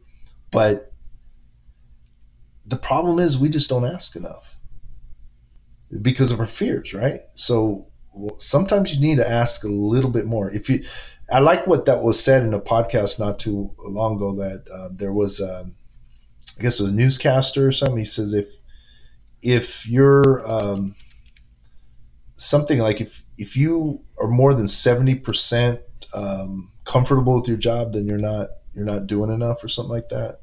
Do you remember that quote? I thought that was I do. really I do. It was. Yeah. Um, I I don't remember the exact quote, but I definitely I, I remember what you're uh, referring to, which was yeah. it was a great point that the guy was making. you should always be a little uncomfortable. You know, don't Right. don't get too comfortable. And it, I mean, when you get to a certain place, you might want to ride it out for a while and be comfortable, but just realize you're not growing. So if you want to grow, just always stay on the little uncomfortable side. So um, education has always been a, a part of my life. Uh, I continue to learn. And when we moved over to Alabama, it was kind of like a total reset. I said, okay, fortunately, we, we bought a house. The house doubled in price. And we we told ourselves as a family, if we're ever going to do this, we're going to find a place where we can live, kind of do a, a good reset of where we want to live. I have to start my business over. And I kind of did my due diligence and everything. I already had the knowledge in my head on how to do it. So I'm like, let's go for it. And when I did it out here, unfortunately, the system that I was using there didn't work here. I'm like, oh man. I was like, I thought I had the formula down. It didn't work the same. The advertising was completely different. But How, um, how so? That's that's interesting. Well, like uh, I couldn't use the newspaper system here. Like if I wanted to get ten thousand uh, newspapers out, it was going to cost me over two grand. And I'm like, I can't do that. I mean, my re- return would be terrible. Um, but it was weird because like word of mouth worked better than anything. And then I started finding coupon books and things like that. But I knew how to hustle, you know, and I knew to just keep asking and looking and asking and looking. And I, I had more trust that I could just do it, but I, I needed to really make sure. I think one of the things I learned the most restarting my business was you have to make sure that uh, you're not just too comfortable with the way things are. You have to always, like, again, I had to grow and not get complacent, like, oh, things are just going to pan out like they always have because I'm kind of used to it. I, I put myself in a very uncomfortable situation. I was able to buy a house and things like that. We had some money coming from California, but um, I needed to get back out there and hustle again, and that was that was a little difficult at first, but I found out that it was more about networking and people, word of mouth, and things like that. The advertising, I started to leave the advertising behind. I did open up a phone book, uh, get a phone book advertisement, which I never did in California, and um, I started a, my website, things like that, and those things actually did really, really well. But the thing that got me the most work was BNI, Business Networking International. So it's you know group of people come together to share referrals, and I put myself in the position of education coordinator when that that spot came available. I started teaching people how to network. I didn't really know much about networking besides a little bit I've been doing, but I knew how to do research and then get up in front of an audience and give speeches. I wasn't afraid, you know. I mean, I, I was nervous, but I wasn't scared because like everybody else there didn't really understand networking either. I remember, uh, I wish I remember the, this guy's name. He started BNI, but and he turned it into a global organization. I thought, man, networking is really powerful, right? So he said, like when you go to a networking group, right? He says, he said, raise your hand. How many people here have a product to sell? And everyone raises their hand. All right, put your hands down. Now, raise your hand if you want to buy a product, and no one raises their hand. He goes, That's the networking disconnect. You got to understand that you're here to network and not sell your product to people. You're here to get to know one another, find out who their contacts are, and build relationships off these contacts.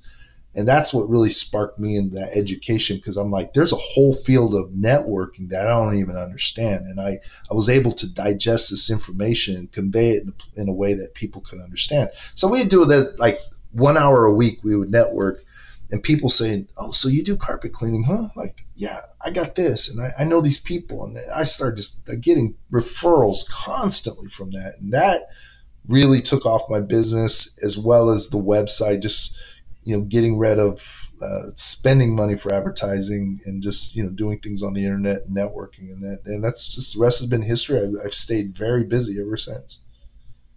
That's great. I love how you pivoted and you just you didn't really come up with excuses. You maybe threw up your hands a little bit, like, okay, well, this is kind of a buzzkill. It's it, it's a little bit different here, but you know, you don't play the victim card or anything like that. How many? Um, so you have fifteen hundred clients right now, correct? Yeah. And 15, how? Okay, uh, you have a lot of clients. Is that that's fair, right? A lot of yeah, clients. Yeah. Uh-huh. And how many people uh, work? Uh, how many people do you employ? Myself and one other person. So how do how That's does all we need? well, how do you pull do that off then? How do you have yeah, all? No, yeah, I guess yeah, you'll I'm do about ten. You'll do about ten to fifteen houses a week. You know, it's uh, and some of them are businesses. So I mean, but you can bring in around two to twenty five hundred a week. You know, it's it's not it's not bad. And I I mostly go by myself. I only take my friend if you know we get really busy. But I, I'm kind of in the sweet spot again where I just don't want to grow anymore. And I feel like at 48, my, my joints are starting to hurt a little bit. I that's when I got into real estate last year. I you know I got my real estate license. I'm like I'm gonna sell houses. I like houses. I've you know kind of been doing that for a while. But man, selling houses to me it just I just didn't enjoy it. Uh, I like to truly help a person, and, and you'll find most people want to have their ears tickled. They don't want to really know the truth about their property, how much it's actually worth, and things like that. So no, I, I, was just like, yeah. I, have never, well, I guess I have sold a house, but when I had my uh, degree, or not degree, my um, my my my license. There we go. When I had my real estate license, I quickly discovered that I really only like to work with people that were friends because then it was kind of just like hanging out. Hey, let's go look at a house. So I did help a couple friends, uh, acted as the buyer's agent. Um, but I also worked with just strangers. And I, like I said, the tickling of the ears was kind of like, eh, I don't, yeah, uh, this, this weird, isn't really yeah. quite right for me. And, um, you know, luckily, now did you do the, uh, did you get your license mainly to be a realtor or did you get it mainly from the, the investment perspective? Because I know you're, you, you've done some real estate investing. Yeah, both, but I wanted to be a realtor. I figured, well, you know, it, it's a very successful uh, type of career. I'm already well connected in the community, so why not, you know? But after a while doing it and even getting homes for sales, like I'm not enjoying this. So like I'm I'm backing out. Like it just did not resonate with me. So I'm like, well, back to the drawing board. What, what am I going to do? How am I going to transition out of this line of work? I do want to save it for another, you know, five to 10 years, maybe get my kid involved in it or something like that. But I, I want to transition out at some point. And then I was, you know, like I think I told you on the other podcast, that's when I was getting this other book about how to invest your money. I wanted to start some way of just saving my money for the next 20 years. And uh, so as I got into that, then I started studying, you know, about the stock market. I just want to know how it works. And I kept coming across you, and that's how I found your other site. So um, I was like, huh, they call them equities, securities that's exactly like real estate. I mean, this the stock market is identical to real estate.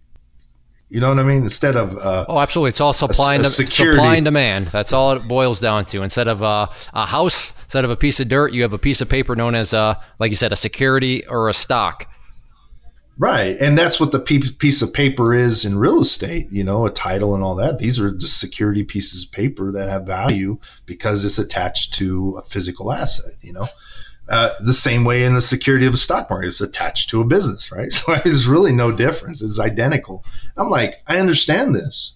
Now, how do I make money in doing it? And and then you uh, gave gave us the icy cold truth about how you have to study and work hard to do this. And I was like, well, that's that sounds pretty normal to me. I guess that's yeah, how you got to. Why can't more people be like you? Where when you tell them, listen, it's not a little get rich, you know, quick overnight. It's actually takes a lot of hard work. I love how to you're like, thanks, Captain work, Obvious, yeah. but oh, so many people are like, hard work. Well, this person says that it's easy. I'm going to go with that person. It's like, well, you'll just have to learn the hard way. When I took my real estate exam, um, I hadn't been back to school in a long time, so I'm like, everybody's, oh, it's really, really tough, really hard. So I'd get up in the morning, I would take uh, different amino acids, drink some coffee, like anything to stimulate the mind. I'd get up at five in the morning, my brain was just racing. I'm like, yeah, ready to go. And I would do my classes online, and I was just nailing them, knocking them out one after the other. And after about like I think it took like four or five months, and I finished the real estate exam. Took it passed with eighty nine percent man, that feeling was incredible. I'm like, I can still learn. My brain's not too old, you know? So I'm like, when, when I started studying the stock market, it was just like, wow, what it's a beautiful, interesting world out here. And so that's what I still do. I get up at five in the morning. I do my scans. I'll, I'll listen to some education. I just do that study every morning. I'm up at five. Either I'm going to go running in the morning and do my education after, or I'm going to get up uh, if I'm not, it's not my running day. I'll just do the education, do the scans that, that morning. But it's five days a week. That's what I do, and then I go to work the rest of the day. What time does work start? Usually at nine. So you got yourself and I a good kind of adjust that. Yeah, I can adjust that. I'd like to mess more with the the opening market, but I'm paper trading now, so it's kind of like I don't really need to think about that too much. But I don't know. One day I'd like to talk to you more. Like, oh, I'm just trying to wrap my mind around that getting the right strategy because I think you're the one that you, you posted about Gern, G E R N, how it just dropped five dollars overnight. I was like, man, I'd hate to own that stock. oh yeah, that was that was a that was a crazy mover. Um, oh my! But goodness. that's why a lot of people like to use the options because when you use options, gappers, um, you know, obviously a gapper can always help you out or it can uh, hurt you. But uh, with options, yeah. you know, you can hedge against a lot of that. But as far as what I'm understanding, you essentially at, at this moment in time have created a, a, four hour window for yourself before you even start your your uh, your normal job, right? I mean, if you're waking up at five and then you go in at nine, I mean that's four hours to basically what you're putting into self improvement. Is that essentially kind of how your uh, schedule works? Yeah, and then then of course I got my podcast. I earbud, you know, throughout the day while I'm working, if between jobs or whatever. And I listen to all kind of stuff, not just you, but um, probably about like six or seven podcasts throughout the day. So it's it's really cool because like it's when my when my mind heads to burnout, like then I'll just put in music and blast it. But most of the time, it's just information all the time, and it's it's cool because you always feel like so stimulated by it, and the mind starts getting hungry for that stimulus to want more and more. Uh, it it takes some getting used to at first because I remember when I first started listening to podcasts, I'd be like, okay, after an hour, I'm, that's it. But now it's like, man, I'm just hungry. I want more information. You just feel like there is there's so much in the world that we just don't know. No matter how much you know, you everything you learn, you realize there's like a hundred more things that you have no idea about, and you just you can explore it if you want.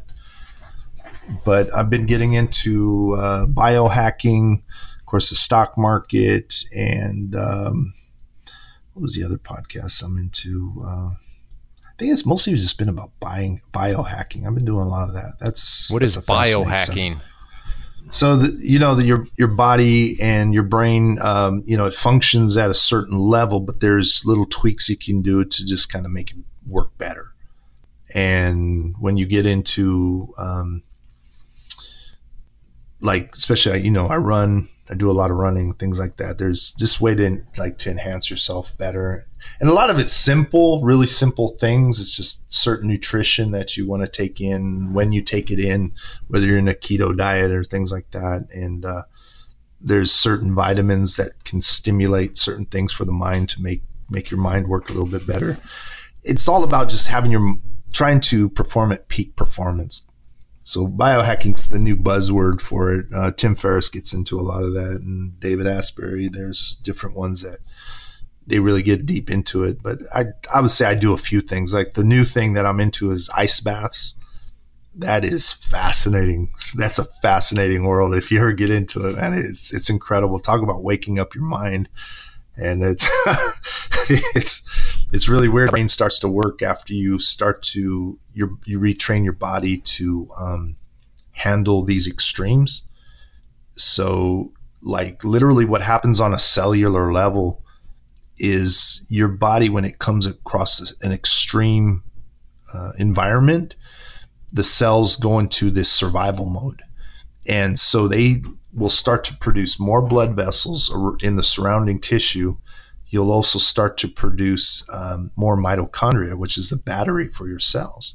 So you go into this extreme environment, you're producing all this mitochondria, and eventually you get out. Now you got all this extra mitochondria. So your battery levels are just like supercharged all day long. It feels great. You sleep better, your muscles are more relaxed, you heal faster. It's got a lot of cool benefits to it. Now if you just add nutrition to things and things like that, it starts to work. So when you when you start sitting down to like say study the stock market or study business or whatever, your mind starts working much clearer. And if you can think clearly about things, your strategies become more obvious, more evident, and you can formulate a little better. Does that make sense? It does. Like when make- you're kind of sluggish and tired, you just kind of just fall apart sometimes. You're like, oh, I can't deal with this anymore.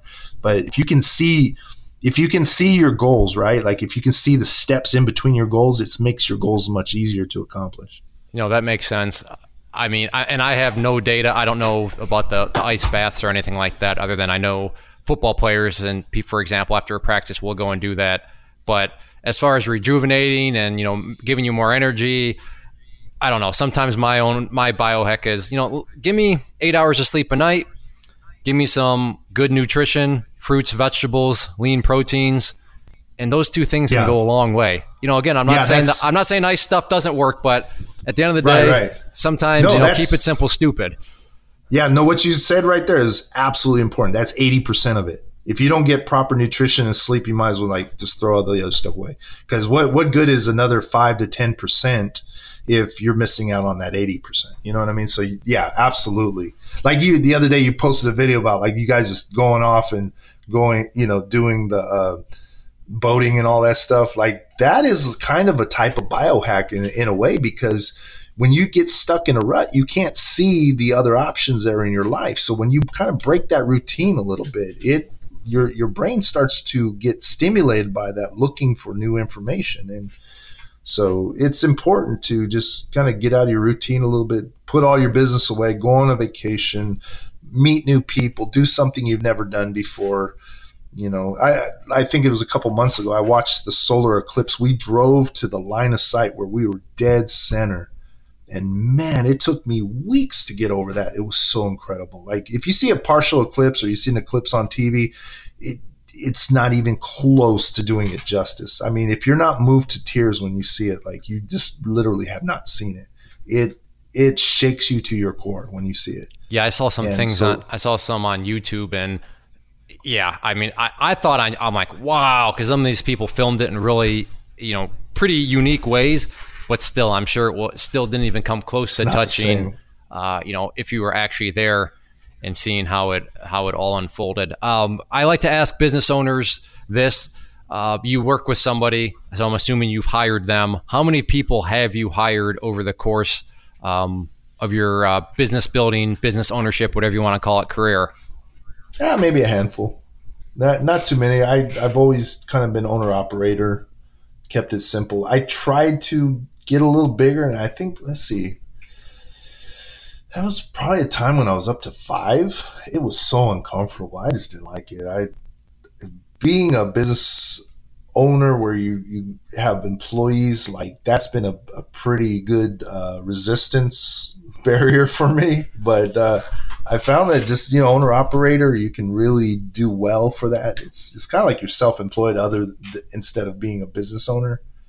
Um, I like to well, how can I put it? Like there's a lot of things I subcontract out. Like uh, my like for a while I had all my phone systems subcontracted out. Um, my office management's all in the cloud. Things like that where traditionally you would use employees but I prefer to subcontract to other professionals to get things done, and that that works a little better for me. And I, that, that's interesting, and I, I can see how you. I mean, I have two people that work with me, and it's just like, oh man, I don't know if I could ever do more. Not because I don't like working with them, but there's just that added responsibility of, okay, you know, not only do you have to keep yourself employed with the money coming in, but now you're, you know, responsible for these other people. Uh, but I, I like that approach, and for for you listeners out there, I mean, thinking about maybe trying to start something up, it's not like you have to start something up and then you go and have to do a W two employee and oh crap, now I haven't. No, there's ways you can uh, finagle the system, make the system work for you with subcontracting.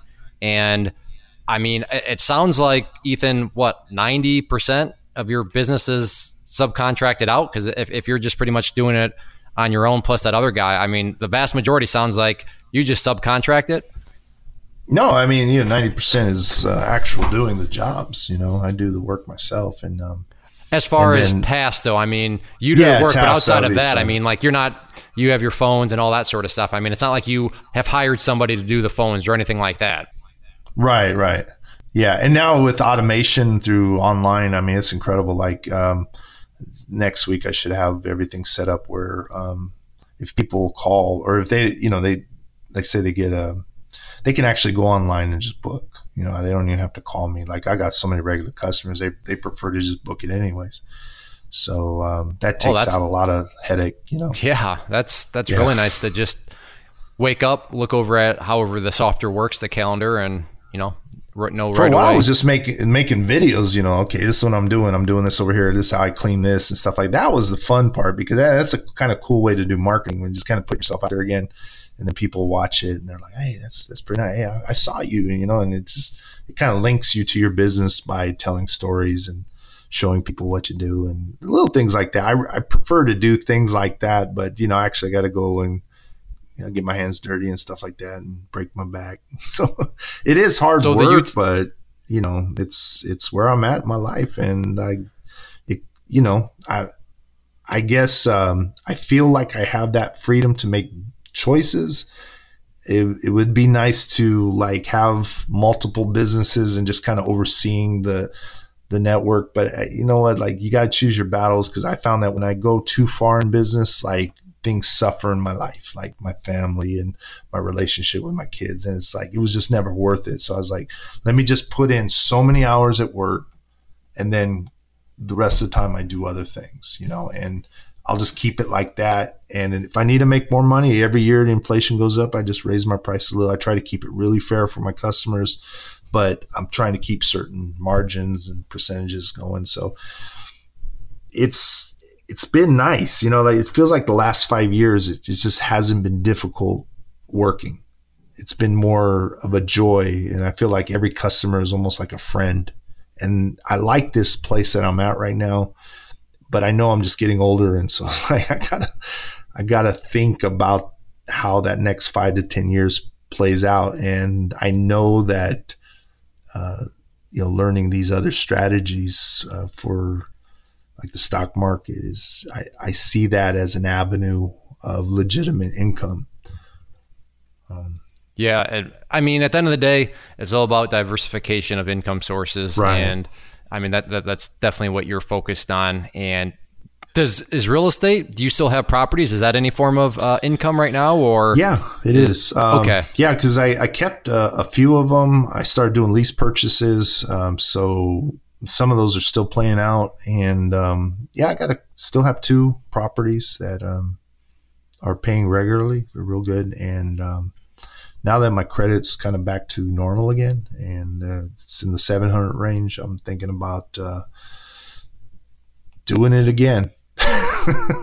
Glutton for what, uh, punishment. what what uh i mean there's so many there's so many pathways in real estate how are you think are you want to do rentals or flips or i mean what what sort of uh doing it again, what what uh, how would you approach uh, the markets? Yeah, I think um, I would like to do flips from time to time, but I really like the idea of becoming the bank. So where you kind of do wraparound mortgages or uh, lease purchases. Um, I just want to do them slower, you know, because I figure, well, if I if I did one every two years for the next twenty years, that could be a nice income, and uh, just really spend more time vetting people. Um, understanding how the property works and making sure I'm doing all the legal stuff because it, properties can really get overwhelming. There's there's just more than just the property. You got the paperwork, the taxes, and things like that, and then the payments. You know, it just it seems like one house has about four or five things you got to pay pay out to. You know, it's like man, there's another bill, an insurance bill, and there's this. It gets kind of annoying after a while. Like that, that's funny you bring up the insurance bill. Literally yesterday. I was on the phone with the local insurance company because there was something goofy that went on three or four months ago, but yet a bill showed up for the house that I just paid. So I'm sitting on the phone and I'm like, I, I could have sworn I just paid this, but I mean, why is this? And the lady was like, okay, well, eventually it was, you know, a local state farm office, but she was going to have to call the, I guess, the national hub or whatever to State Farm to try to figure out what's going on. But I totally understand. It's amazing you know, there's so much more going on with real estate investing than what the you know the TV shows show right. you, where it's just like we found a house, jump cut. We're starting construction, jump cut. We're done with day one demolition. It's like you realize in real life there's no jump cuts. Like you actually there's plenty of stuff that goes on in between all that in the 30 minute period. But I mean, don't get me wrong, real estate investing is a great thing. Yeah, but, uh, and just like securing I mean, the property, like you you you know you're doing some fix up. Somebody's hey nobody's living there. Let's steal the copper wire you know like you gotta right. you gotta deal with stuff like this. And so it's like yeah and sometimes just paying the bills on those real estate is like a full-time job. You need somebody there to just kind of move this paperwork around. So i, I kind of that's why i like the lease purchases or just kind of like um, what's that other strategy like where you sell the house to them um, yeah i do land contracts land contracts, contracts. deed. Yeah, yeah, things like that. I think they they kind of take not as quite as much paperwork.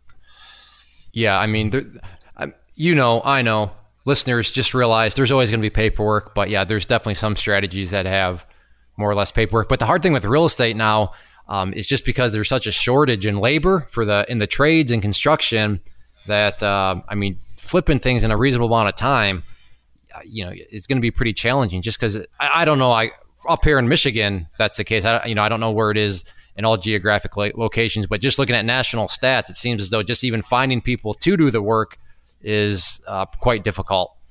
Yeah, and, I, and one thing I realized early on is like if you've never put up a door before, hire it out. That's so true.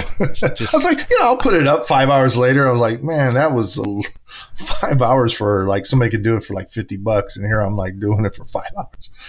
Yeah, I, I heard bright. a quote which which summarizes it perfectly. Um, and I don't remember what TV show it was on, but it was you know you don't pay a plumber to bang on the pipes. You pay a plumber because he knows where to bang on the yeah, pipes. Yeah. And it's like that is act, that's poetic. That is so he said true. he he hits the pipe one time and and it flows through and he goes that'll be one hundred and two dollars. He goes all you did was hit it. He goes well I only charge you two dollars for hitting it. I just charge you hundred dollars to know where to hit it.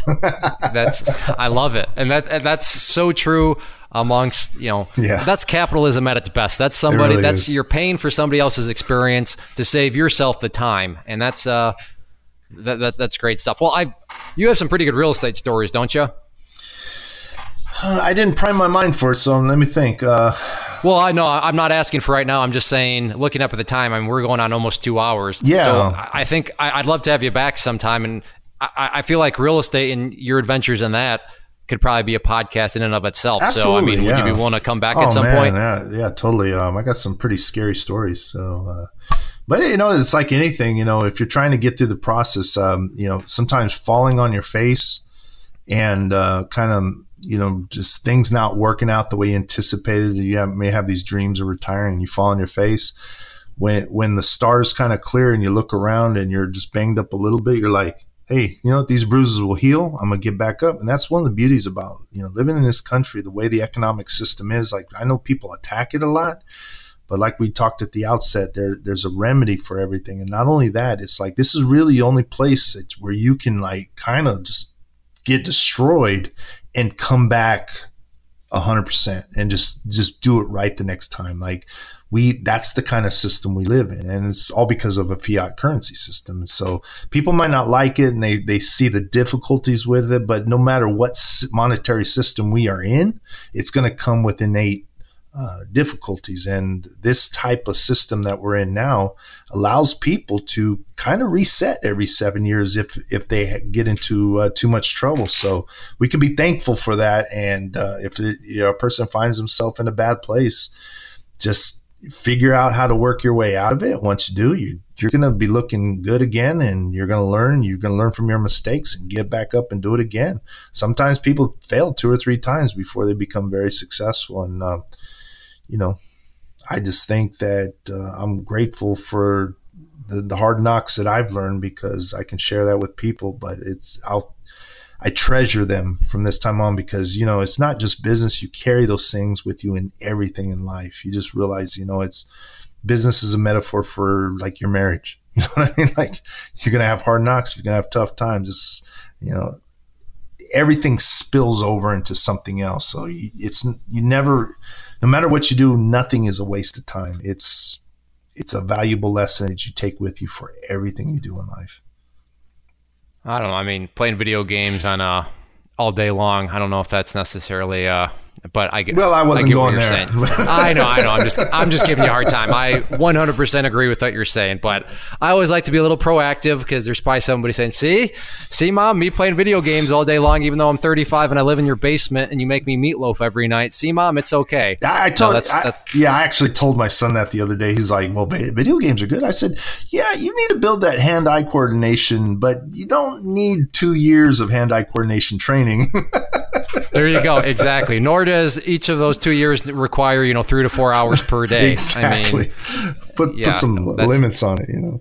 Yeah, no, that, that's awesome. Well, Ethan, uh, we're, I, I definitely want to you know chat some more, um, and I'll, I'll I'll certainly have you back uh, if you're willing, which you said you are. So I'm going to hold you to it.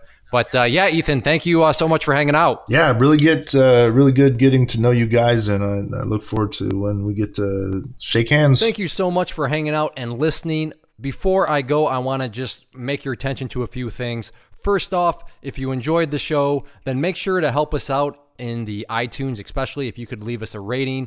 That goes a long way and just assists me in getting the word out there. And I, I genuinely would appreciate it. Second, if you find yourself either in debt or just feeling like your, your personal finances are kind of out of control or could be much more efficient, then I would encourage you to go to moneywithclay.com and check out the slab money method. That is the course that I put together as a former process engineer that outlined every single step, step by step by step, with documentation, with forms to fill out. That'll put you on the path, the exact path I used to pay off $163,000 of debt and get myself to the point where not only am I debt free, but I am now able to build wealth and build wealth in an efficient uh, manner. So if you're curious and interested in that, again, moneywithclay.com, and that is the slab money method. And no, this is not all some massive sales pitch when I say that it works. It truly does, and I back that up with more than words. My action behind those words is that course comes with a one year money back guarantee. So if you try it out and you're not making any progress, you're not seeing any progress, then I will refund you the cost of the course, which is very minimal to begin with. And then finally, make sure to check us out on social media. Facebook, Instagram, just look up for Money with Clay and you will see us there. Again, thanks for hanging out. I'll see you back next episode.